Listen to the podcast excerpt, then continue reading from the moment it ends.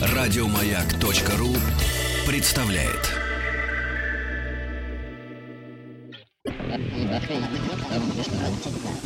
Объект 22. 22. Объект 22. Самое радостное событие дня — результаты Anatomy Awards. Это такой альтернативный Оскар, вручаемый э, лучшим эротическим фильмом. Скарлетт Джоханссон за фильм «Побудь в моей шкуре» получила сразу две награды в номинациях «Звездный обнаженный дебют» и «Полное обнажение». Премия, например, за лучшую грудь досталась Александре Даддарио за роль в сериале «Настоящий детектив». А вот э, Джулианна Мур... Джулианна Мур была отмечена наградой «Пожизненный вклад в эротический кинематограф». Но у нас тут свои награды. Евгений Стаховский. Начнем, пожалуй.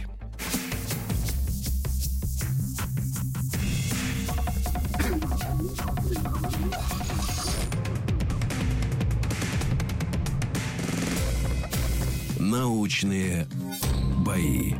Научные бои — это совместный проект «Маяка» и Политехнического музея. Ну а если пойти дальше, то научные бои — проект Политехнического музея и правительства Москвы. Первые бои прошли летом 2013 года, и на данный момент в них приняли участие десятки молодых ученых. Большинство из них впервые выступали перед широкой аудиторией, но публичное представление своей работы, в общем, только одна из задач э, проекта. До того, как выйти к публике, многие принимали участие в мастер-классах профессиональных актеров, учились говорить о сложном просто, и вместо компьютерных презентаций использовали простейший реквизит. Это радиоверсия, и сегодня четвертые бои.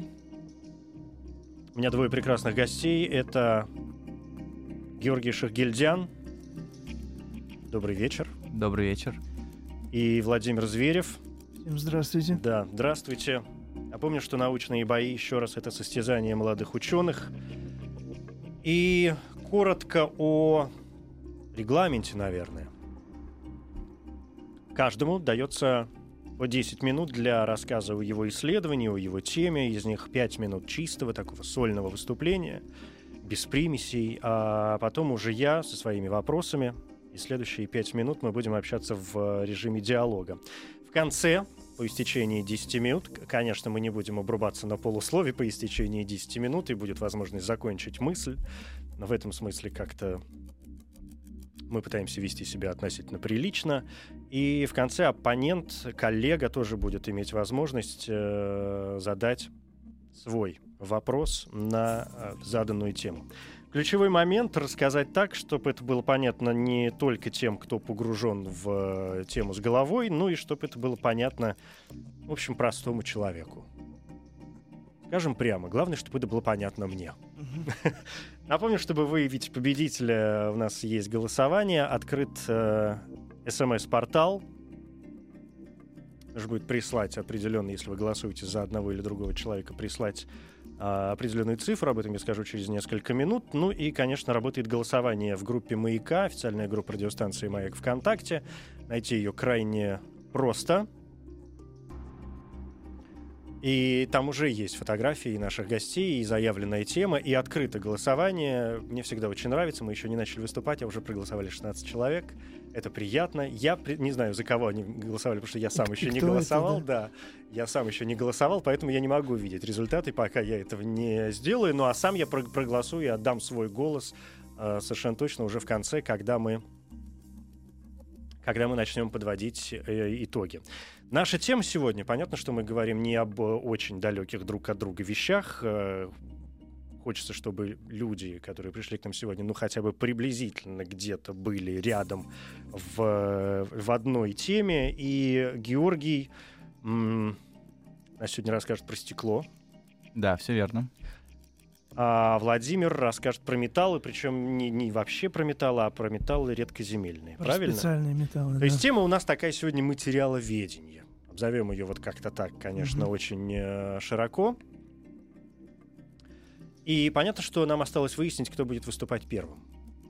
Пока я не знаю, э, хорошо это или плохо выступающему первым, но вот сегодня четвертые бои, и я напомню, что у нас происходило в первых трех. В первых трех боях почему-то победу одерживал человек, который выступал первым. Я не знаю, с чем это связано.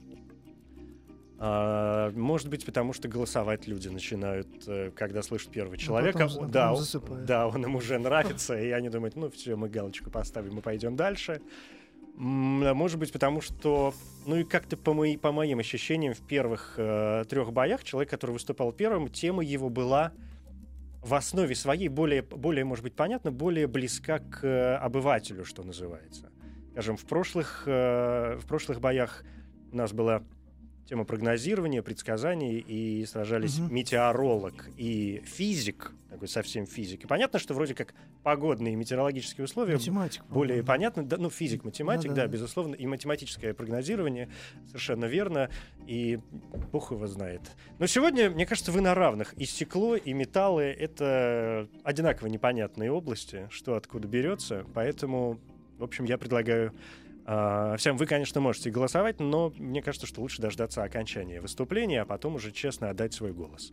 Итак, голосование на сайте Маяка, радиостанции «Маяк».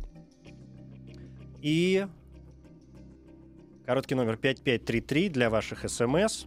А теперь выясним, кто будет выступать первым. Для этого мы польз- пользуемся, как обычно, генератором случайных чисел.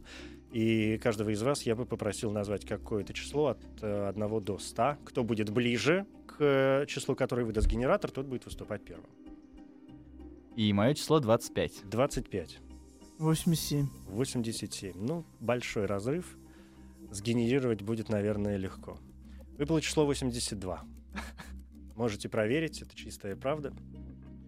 И, соответственно, первым сегодня выступает Владимир Зверев с темой «Редкоземельные металлы». И э, ваши, Владимир, Пять число. минут, пять минут да. начались, Ща- да? Нет, они еще не начались. Я напомню, что ваши э, такие цифры, ваш символ для голосования это будет М1. То есть, если, друзья, обращаюсь я уже к нашим слушателям, вам нравится выступление Владимира, вы на короткий номер 5533 присылаете просто букву и цифру М1. Соответственно, у Георгия, который будет выступать чуть позже, ваш символ будет М2. Тут крайне все просто. И поэтому, Владимир, если вы готовы, то да, мы можем, наверное, начинать. Научные бои. Пожалуйста. Всем добрый вечер. И кто еще не спит и интересуется наукой в столь поздний час. Ну, что хотелось бы сказать про редкоземельный металл. Э, Может быть, вот кто-то еще помнит э, таблицу Менделеева и что там внизу есть такая строчка, или даже две строчки, вынесенные отдельно, да?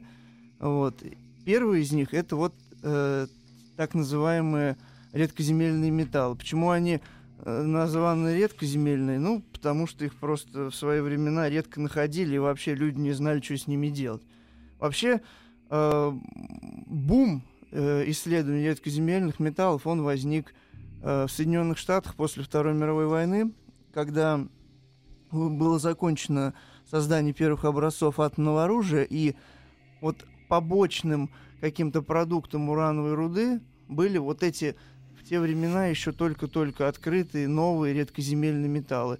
И именно тогда началось самое активное изучение их свойств, э, какие-то первые применения и так далее.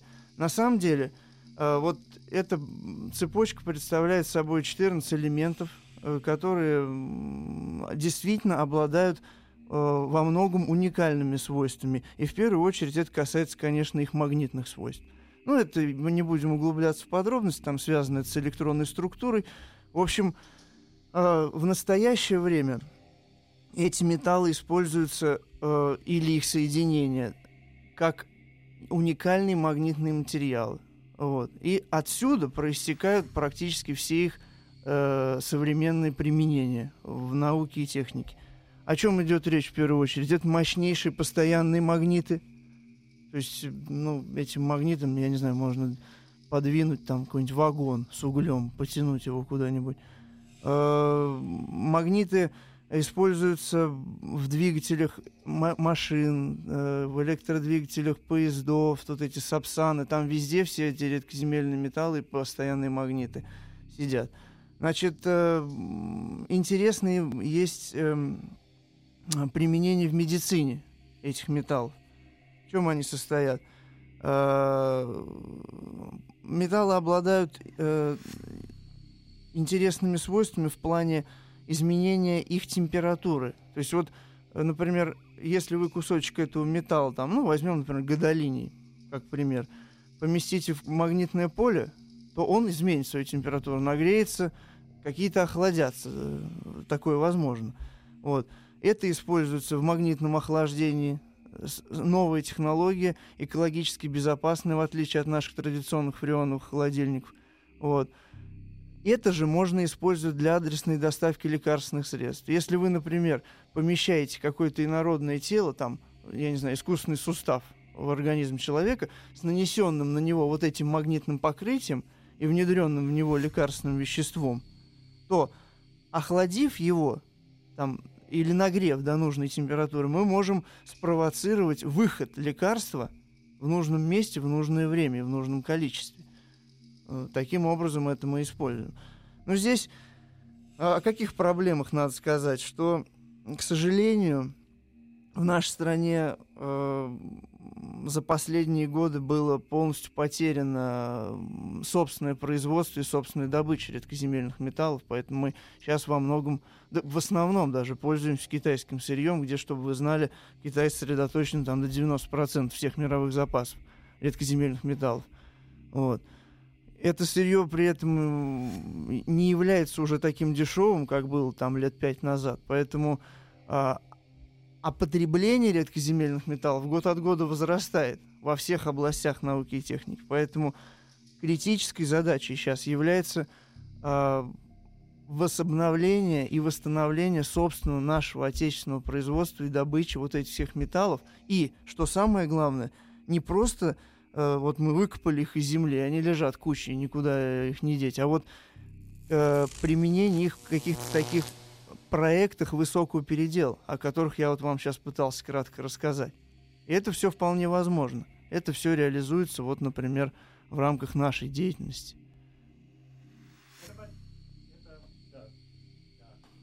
Это понятно. Спасибо. Но время идет, и поэтому я задам теперь уже свои вопросы. А, первый вопрос, ну, такой он абсолютно обывательский, но мне за него совершенно не стыдно. Я правильно понял, что редкоземельные металлы сегодня не такие уж, в общем, редкие, что название сохранилось с тех времен, когда их было мало, и непонятно, что с ними делать. Теперь вроде все понимают, что с ними делать. Объемы добычи достаточно большие. Другое дело, что основное а, добыча сосредоточена в Китае. Совершенно верно. Название осталось историческим, вот их применение растет год от года. То есть, как я уже сказал, это э, магнитная память, компьютеры, транспорт, медицина, пожалуй, в космосе все эти используются ма- магнитный материал, в тех же электромобилях. То есть широчайшее применение.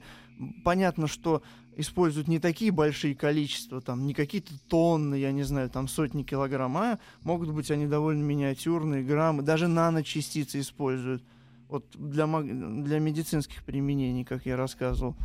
Вот. Э, Их можно чем-то заменить э, или нет? Сначала вот какой вопрос. Они, их, их свойства, вот этих 14, вы сказали, элементов, их свойства приблизительно одинаковы? Нет, э, все металлы в этом ряду совсем разные. Вот. Они, ну, это разные металлы, и химические, и физические, поэтому каждый использует в своей области. Гадолиний, там в атомной энергетике у него гигантское сечение поглощения тепловых нейтронов. Там самарий или неодим — это э, лучшие добавки для создания очень мощных, вот как я говорил, постоянных магнитов. То есть металлы совсем разные, все, все они нужны, все они важны. Но там есть такой прометий, он вписался в этот ряд, он радиоактивный металл, с ним никто не работает, он ну просто... Он, просто он- существует. Он грязный, да, он даже Мгм. не исследован. А так все 13 металлов э, используются в разных областях, в разных Да, это видах. понятно. То есть они не взаимозаменяемы. Нет, конечно, нет. и, И, нет и- никаких аналогов и их из заменить друг- ничем из таблиц нельзя, да. Менделеева, которые их бы Могли бы. заменили. Просто в силу того, как я вот пытался сказать, что у них уникальное электронное строение. А почему Прометий не изучен? Потому что он новый? Нет, потому что он радиоактивен. Он Слишком, очень э, сильно. Ну да, То есть он, опасный. Да, он опасный металл, и ученые просто с ним не связываются. Вот и все. То есть его не добывают, нигде его не находят. Нет. Никак, на всякий случай. Случае пусть лежит где лежит, и бог с ним. Нет, но он, он открыт и синтезирован как элемент, Мгм. но его использовать нельзя, во-первых, ну потому что он просто распадается там через какое-то время, сам он нестабилен, это радиоактивный элемент, поэтому его использовать как-то вот в нашей повседневной жизни, там магнитик на холодильник прилепить, Да. это, Это не, не то. получится. Это не да, получится. да. А правильно ли я понимаю, что продолжают, ну что таблица, э, периодическая система э, таблицы Менделеева, она же, она не то чтобы подвижна, но она не стоит на месте. Мы же все время узнаем о том, что она же там рас- рассчитана, и ученые постоянно не то чтобы открывают, но действительно э, синтезируют уже какие-то новые элементы, которые вписываются в эту систему. То есть и редкоземельные металлы, получается, тоже открывают все время новые. Нет, редкоземель- ряд редкоземельных металлов закончен. Они представляют собой так называемые лантаноиды, а, потому что ряд начинается лантаном и кончается лютецием. Почему они так обособлены? Потому что у них потихонечку заполняется, ну, все-таки не обойдемся, наверное, без этого, Мгм. так называемая F-оболочка, F-электронная оболочка вокруг ядра.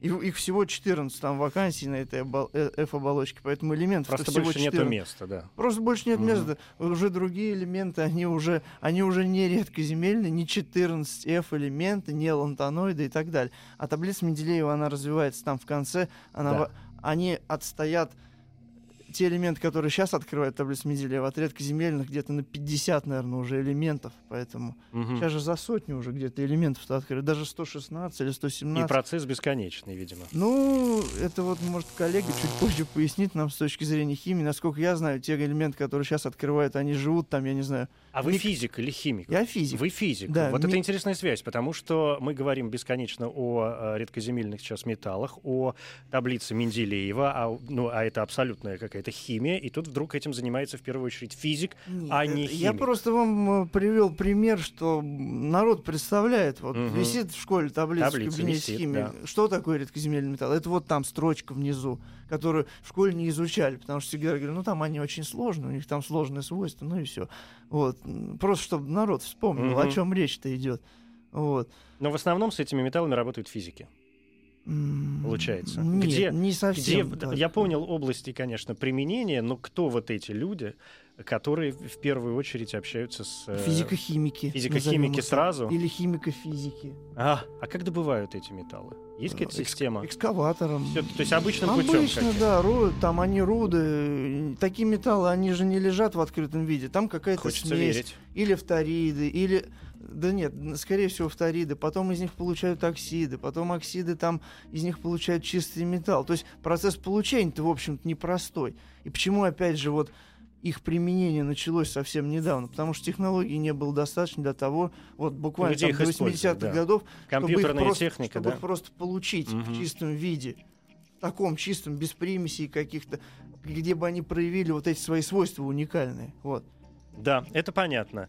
А, у нас закончились 10 минут, но я говорил о том, что мы, конечно, даем время, там, дополнительные секунды для того, чтобы была закончена мысль. Это было выступление Владимира Зверева, редкоземельные металлы. М, Георгий, у вас тоже есть возможность э, своему коллеге задать какой-то вопрос. Таков у нас регламент. Спасибо большое, А, Владимир. а, Вопрос такой. Вот э, ты рассказал про лантаноиды, а есть еще м, тоже схожий ряд, называются ак- Актиноиды. актиноиды. Да, вот что бы мог ты про них рассказать по аналогии, раз уж как физик, как физик. К сожалению, наверное, ничего, потому что, э, как ты, наверное, представляешь, э, изучение только ряда талантоноидов может занять всю жизнь на самом деле. Поэтому до актиноидов я боюсь не, не дойду уже в своей карьере. Ну, насколько я представляю, там же уже много радиоактивных да, элементов в этом ряду, и они довольно тяжелые, и мы с ними не работаем. Насчет магнитных свойств тоже я не уверен, что они там проявляют какие-то э, серьезные магнитные свойства. В общем, я больше по лантаноидам. Да, до- достаточно пока с ними бы разобраться Да, до конца. да. Да. понятно. Спасибо большое. Спасибо. А, я напоминаю, что это было выступление Владимира Зверева, редкоземельные металлы. Он выступал сегодня первым. Вы можете голосовать за него. М1 отправляет эту букву и цифру. Все очень просто. На короткий номер 5533. М, Через буквально 4-5 минут э, выступление Георгия Шахгельдяна. Тема выступления «Стекло». Напоминаю, что мы сегодня варимся в таком призрачном матери- материаловедении, и э, цифры, и буквы, и символ для голосования за Георгия будет М2. Ну, в принципе, теоретически вы, конечно, и сейчас можете это делать, если вам просто нравится имя Георгий Шахгильдян. Мы продолжим через несколько минут. Научные бои. Сегодня четвертые бои.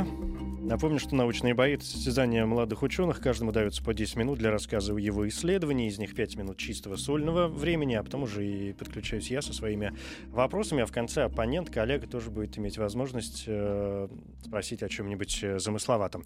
Сегодня мы барахтаемся в материаловедении. Владимир Зверев уже э, рассказал о редкоземельных металлах. Э, благодаря генератору случайных чисел э, Георгий Шахгильдян выступает сегодня вторым. И тема «Стекло». Я правильно же все помню? Да, все правильно. Да, а там уже внутри стекла, видимо, будут какие-то свои повороты. Ну, дабы не тянуть время, если вы, Георгий, готовы, то мы, наверное, можем начинать, да? Да. Научные бои. Пожалуйста. Еще раз добрый вечер, уважаемые радиослушатели. Меня зовут Шигельзян Георгий. И сегодня я расскажу вам немного о стекле. Стекло — это уникальный материал, который известен людям уже более пяти тысяч лет. И с тех давних пор стекло всегда помогало человеку в жизни, в быту, в промышленности. Ведь все мы каждый день смотрим через стекло в окно на прохожих, чтобы оценить, какая погода, наливаем себе минералки из стеклянной бутылки, а потом берем в руки свой гаджет и проводим пальцем по его стеклянному экрану. Многие изделия из стекла прозрачные, наверное, поэтому мы иногда забываем, насколько этот материал важен для нас. Яркое подтверждение важности стекла для жизни человека — разработка нашей кафедры «Микросфера из стекла для радиоэмболизации и лечения рака печени». Что же такое радиоэмболизация и вообще при чем тут стекло? На первый взгляд, конечно, кажется немного парадоксально. Радиоэмболизация — это комбинированный метод лечения рака печени, два действия в одном. Лечебная закупорка сосудов — это и есть эмболизация, и внутренняя радио радиотерапия, то есть воздействие на зараженные ткани ионизирующим излучением. При радиоэмболизации необходимо разместить радиоактивный материал в области злокачественного новообразования, то есть раковой опухоли. Итак, в ходе радиоэмболизации в кровеносные сосуды, питающие опухоль, помещаются крошечные источники радиации, которые блокируют кровоснабжение раковых клеток и разрушают их своим ионизирующим излучением.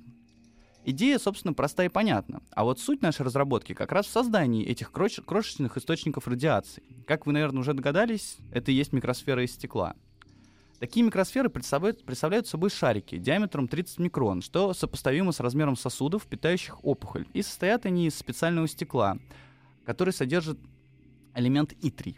Особенность этого элемента в том, что при его активации он переходит из обычного стабильного изотопа И389 в радиоактивный изотоп И390, который как раз и является источником нужной нам радиации. С периодом полураспада более 60 часов что очень удобно для нужных нам терапевтических целей. Итак, процесс создания таких микросфер, которые мы делали в нашей лаборатории, состоит условно из трех этапов. Сначала мы варили стекло нужного нам состава в специальных печках при температурах более 1600 градусов. В итоге мы получаем тонкие пластинки из стекла, быстро прокатывая горячий расплав по холодной металлической плите, такой же холодной металлической скалкой. Полученные стеклянные пластинки мы размельчаем в специальных устройствах, планетарных мельницах, до достижения нужной нам фракции, а именно 25-30 микрон. В итоге мы получаем порошок стекла, состоящий из частичек одинаковых размеров. И финальный этап — это сферодизация порошка стекла, то есть получение нужных нам микросфер. Реализуем этот этап на специальном устройстве, называемом плазматрон. По сути, устройство представляет собой длинную вертикальную трубу, в середине которой локально создается очень высокая температура, порядка 400, 4000 градусов. А мы засыпаем наш порошок сверху в эту трубу, он падает вниз, и когда долетает до середины, попадает в эту высокотемпературную область. Резко за доли секунд оплавляется, а продолжая падать вниз, также быстро охлаждается и превращается в шарики, микросферы, под действием силы поверхностного натяжения. В итоге внизу трубы мы получаем наши стеклянные микросферы. Однако, как я говорил, а, перед этим а, микросферы нужно активировать, прежде чем ввести их человеку, чтобы они, собственно, имели свое терапевтическое действие. Эта процедура проводится в специальных мини-реакторах. Партию микросфер облучают потоком радиации, ИТРИ активируются, и микросферы в спешном порядке привозят в больницу для операции. Сама операция занимает не более двух часов.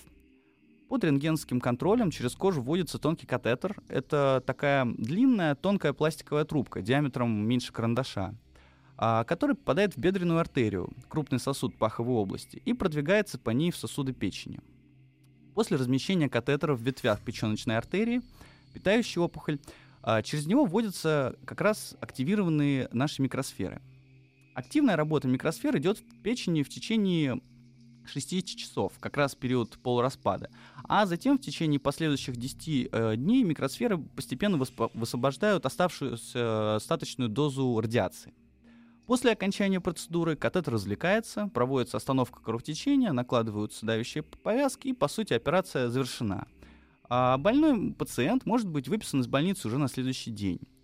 Вот так маленькие шарики стекла помогают нам бороться с одним из самых серьезных заболеваний 21 века – раком. А, да. Все. Да. То есть мы уложились даже меньше, чем в 5 минут. А, да, на целых почти... Вот они. Вот, вот он сигнал, который говорит, что на целых мы уложились за 20 секунд до. За 4.40, будем считать так. А, хорошо, у меня есть несколько вопросов сразу. Мы как-то ушли в область э, от стекла вообще к медицинскому а, применению, причем в какой-то такой конкретной э, области. Дело в том, что я хотел показать э, одно из самых по моему мнению, ярких применений стекла, о которых э, многие люди, и, возможно, Даже наши радиослушатели не подозревали. Да. Я думаю, для них это было бы интересно. Да. Ну хорошо, так, хорошо, давайте тогда останемся пока в, вот, в этой теме, угу. в медицинской. А в человеческом организме, в организме человека вообще изначально есть стекло? А вы знаете, нет, в человеческом организме изначально стекла нет, если их его не есть, и я не ну, советую. Да, то есть, то есть да. сам, само стекло нет, в организме человека, ну, потому что мало ли, там же, да. что только в нас внутри не, не, не образуется и не соединяется, поэтому может и стекло Стекло получается переохлаждением расплава, а расплав получается при высоких температурах. Угу. А у человека самая большая, самая высокая температура от силы градусов 40, и то ему очень плохо, поэтому нет. У меня сложилось э, впечатление от вашего выступления, потому что вы произнесли слово опухоли. А, и, и при слове опухоли мы все моментально, конечно, представляем себе рак, и, а это очень сложная, да, вы прекрасно понимаете, очень сложная и очень больная тема для очень многих людей, для медицины и для человечества вообще. А, то, то есть у меня сложилось впечатление, что вы говорите о лекарстве от рака. А, вы знаете, это не лекарство, это метод э, терапии, а именно метод паллиативной терапии.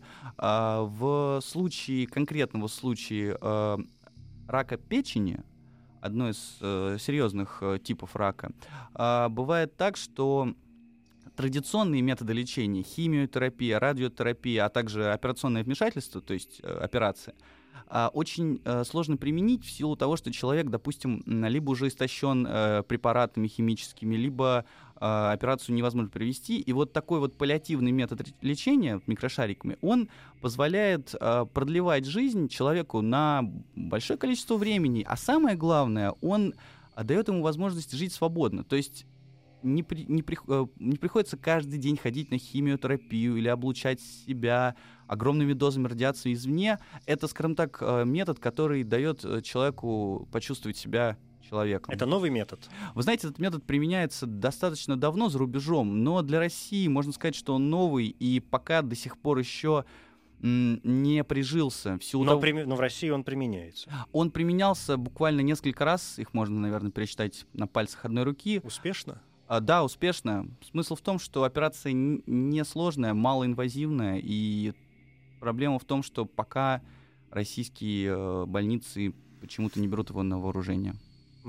Это дорого?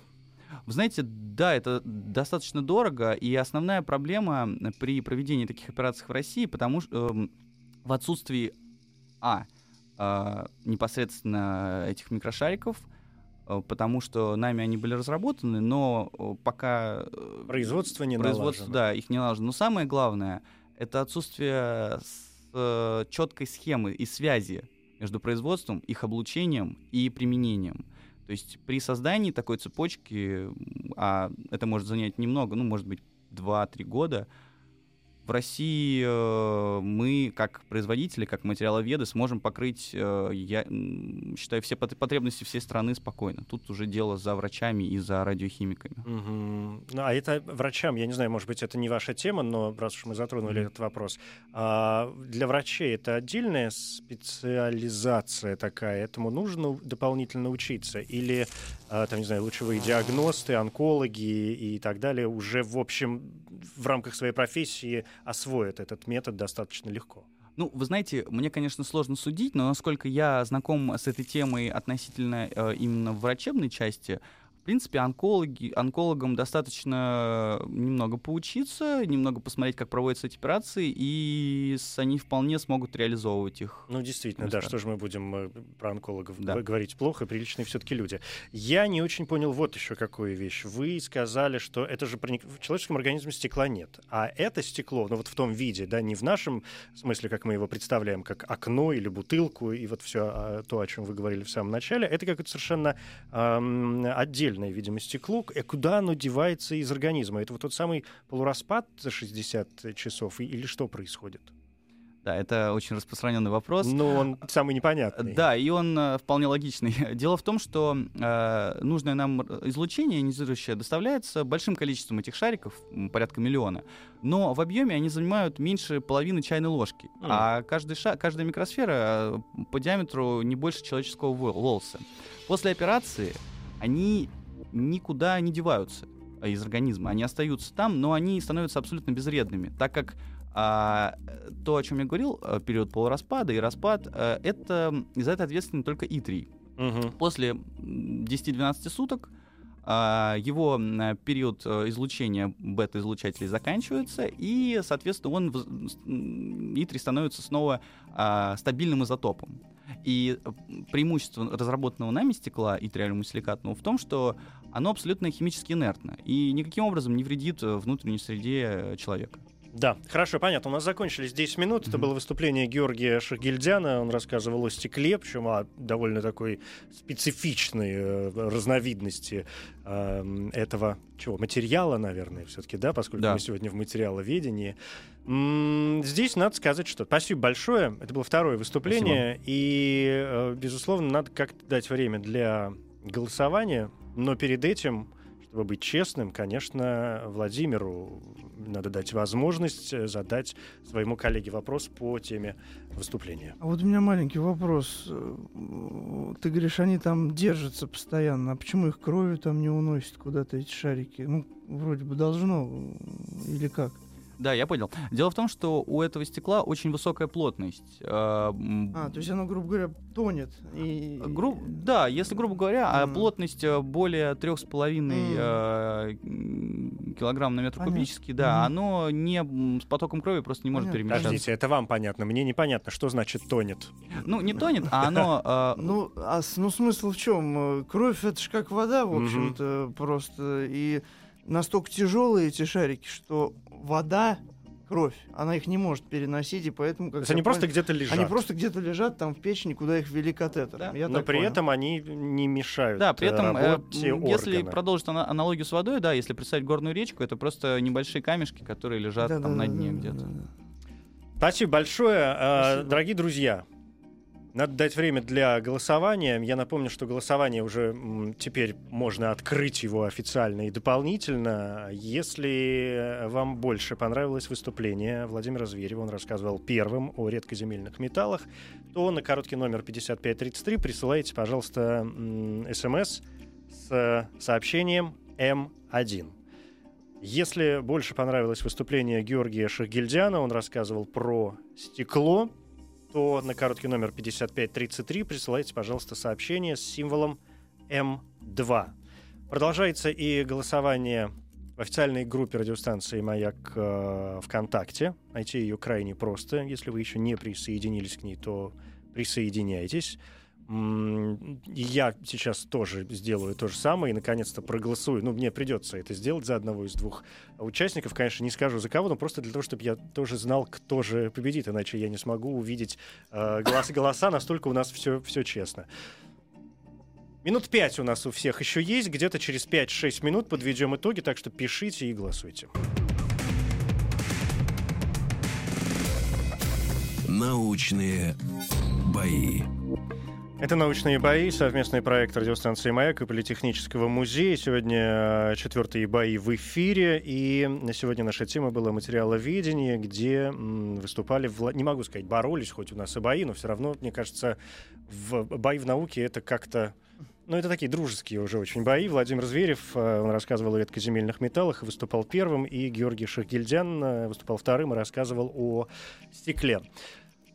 Надо, наверное, остановить технические голосования. И в момент я в первую очередь хочу поблагодарить всех, кто проголосовал. Сейчас я обновлю все сервисы, чтобы цифры были прям свежие, новые и правильные. После этого уже смогу объявить э, победителя сегодняшних научных боев. И он есть. Э, и он есть, э, правда, с небольшим перевесом. Я не знаю, хорошо это или плохо.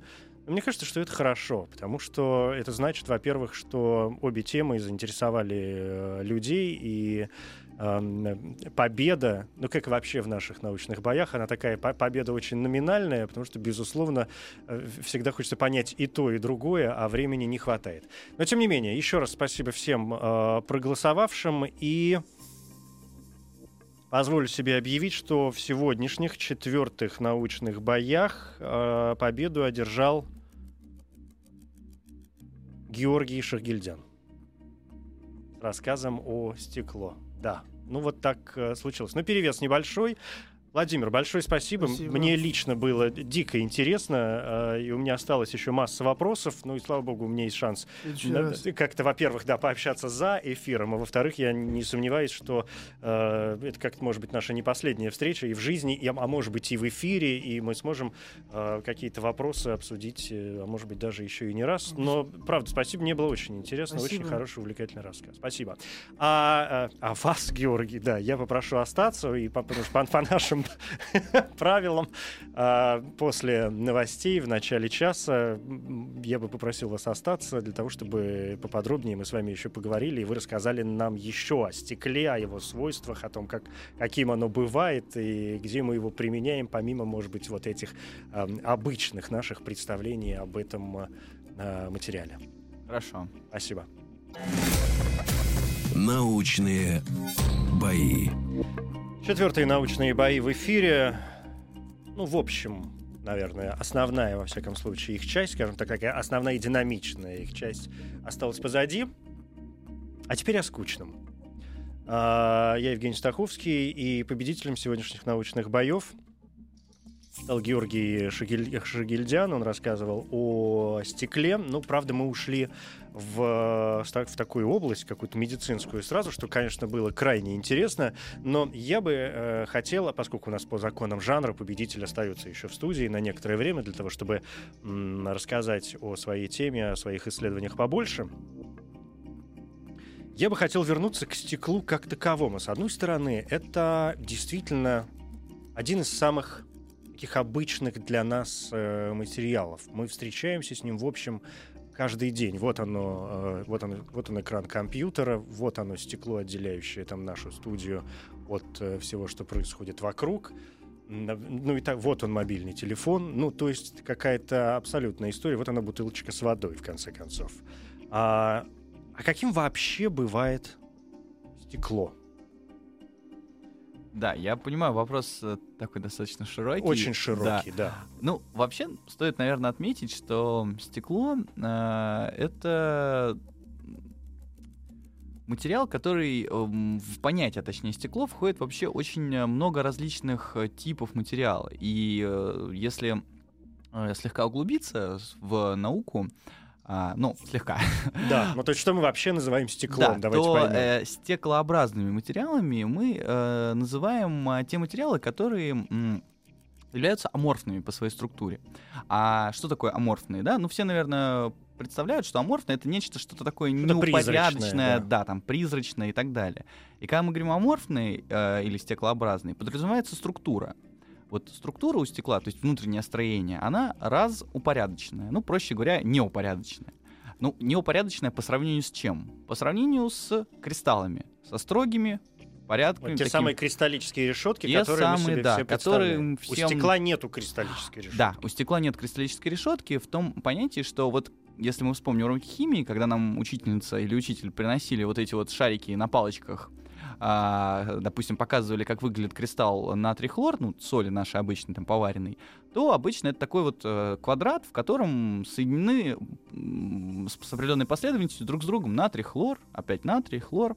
И э, поэтому и получается такой красивый квадрат. Почему? Есть дальний порядок. То есть э, моль- э, атомы натрия и хлора соединены э, абсолютно одинаково. Каждый, э, каждая молекула абсолютно одинаково соединена В друг с таком другом. нормальном порядке. Да. А в стекле такой порядок отсутствует, э, называемый дальним порядком. А, то есть, э, когда мы получаем стекло, э, его структура неупорядоченная, и э, в какой-то мере она даже немного подвижна. От этого зависит э, хрупкость. Ну, в частности, э, немного, можно сказать, зависит и хрупкость, и вообще все физические э, свойства э, зависят как раз от этой структуры. А, Допустим, излом другой э, у стекла, в отличие от кристаллического э, материала с кристаллической структурой.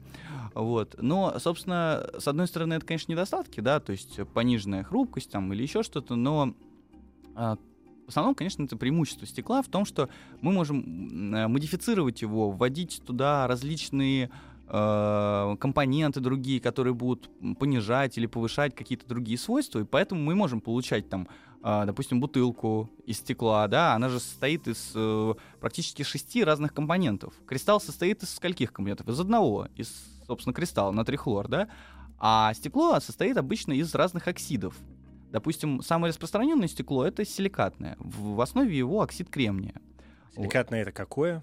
А Как си- оно выглядит? силикатное это самое простое стекло. Допустим, вот в окно мы когда смотрим. э, Окно это силикатное да, стекло. силикатное стекло. То есть э, оно где-то на 60% состоит из оксида кремния. Оксид кремния это на пляже все, наверное, отдыхали, это песок. Мгм. А, вот, собственно, берется песок, добавляются к нему какие-то еще компоненты, там оксиды натрия, магния для достижения различных свойств.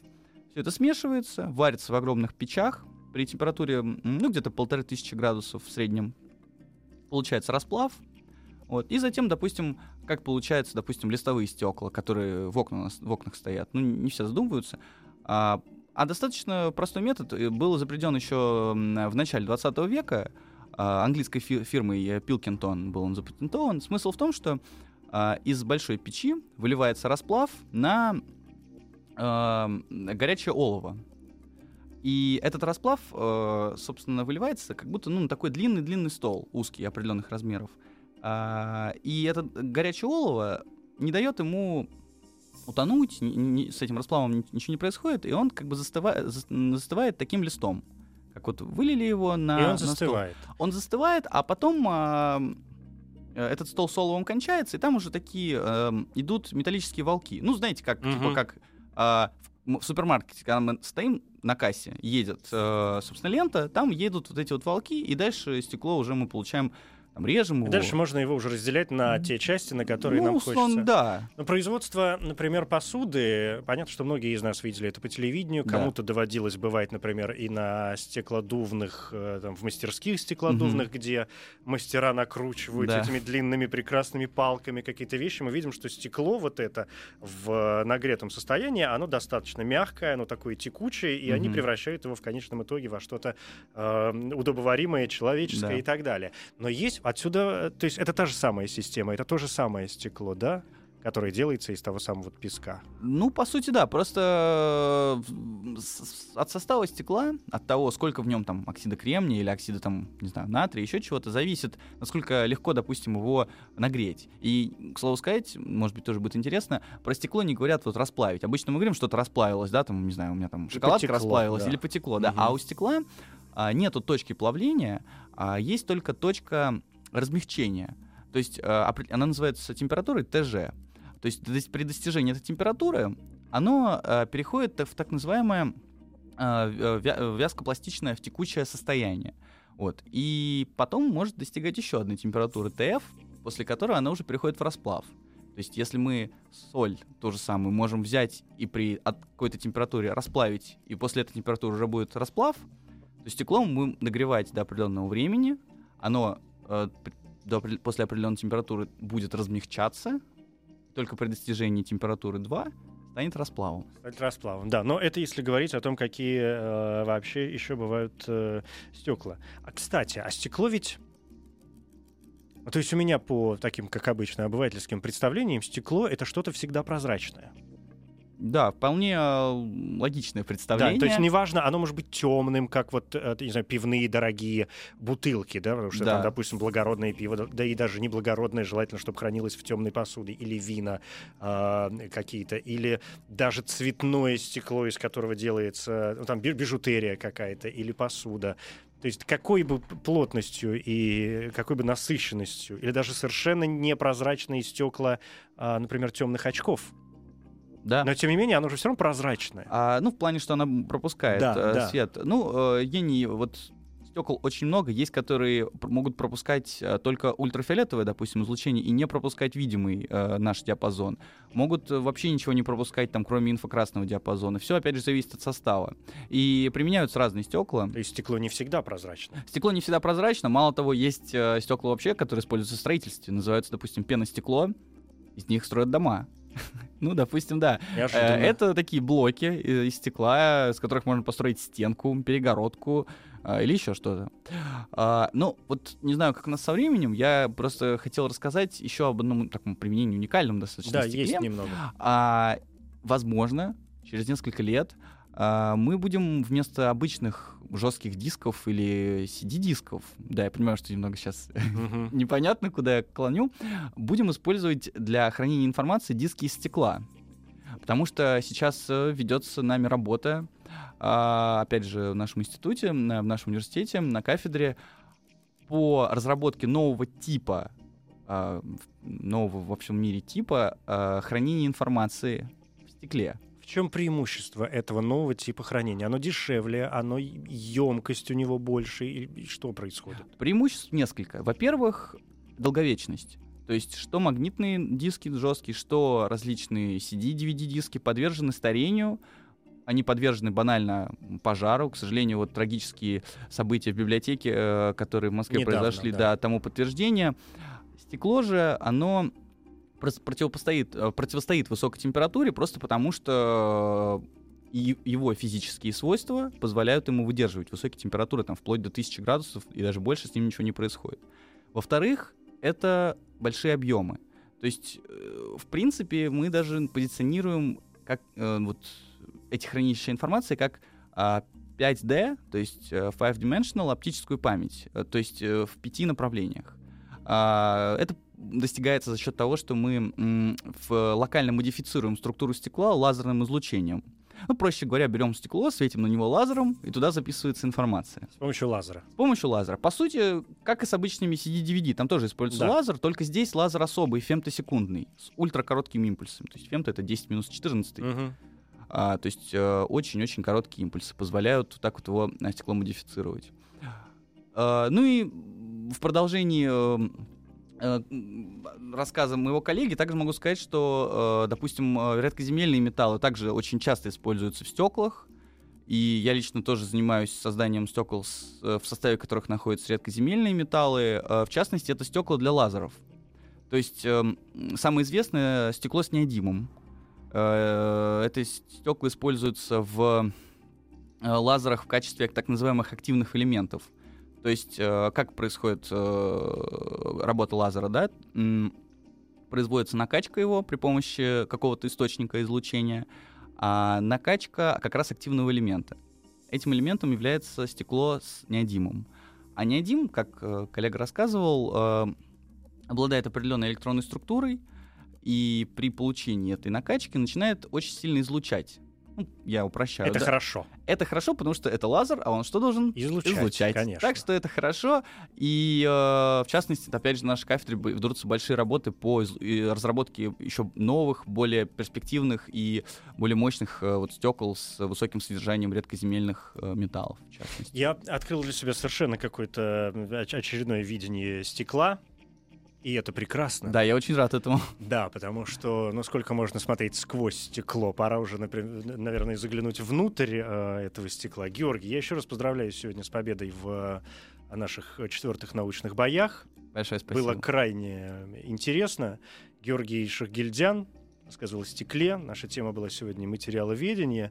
А, удачи вам дальше в разработках научных. И я, в общем, не сомневаюсь, что это наша не последняя встреча, может быть, даже и в рамках этой студии с э, не менее интересными рассказами о новых достижениях наших прекрасных ученых. Буду очень рад с вами Да. побеседовать. Спасибо раз. большое. Спасибо.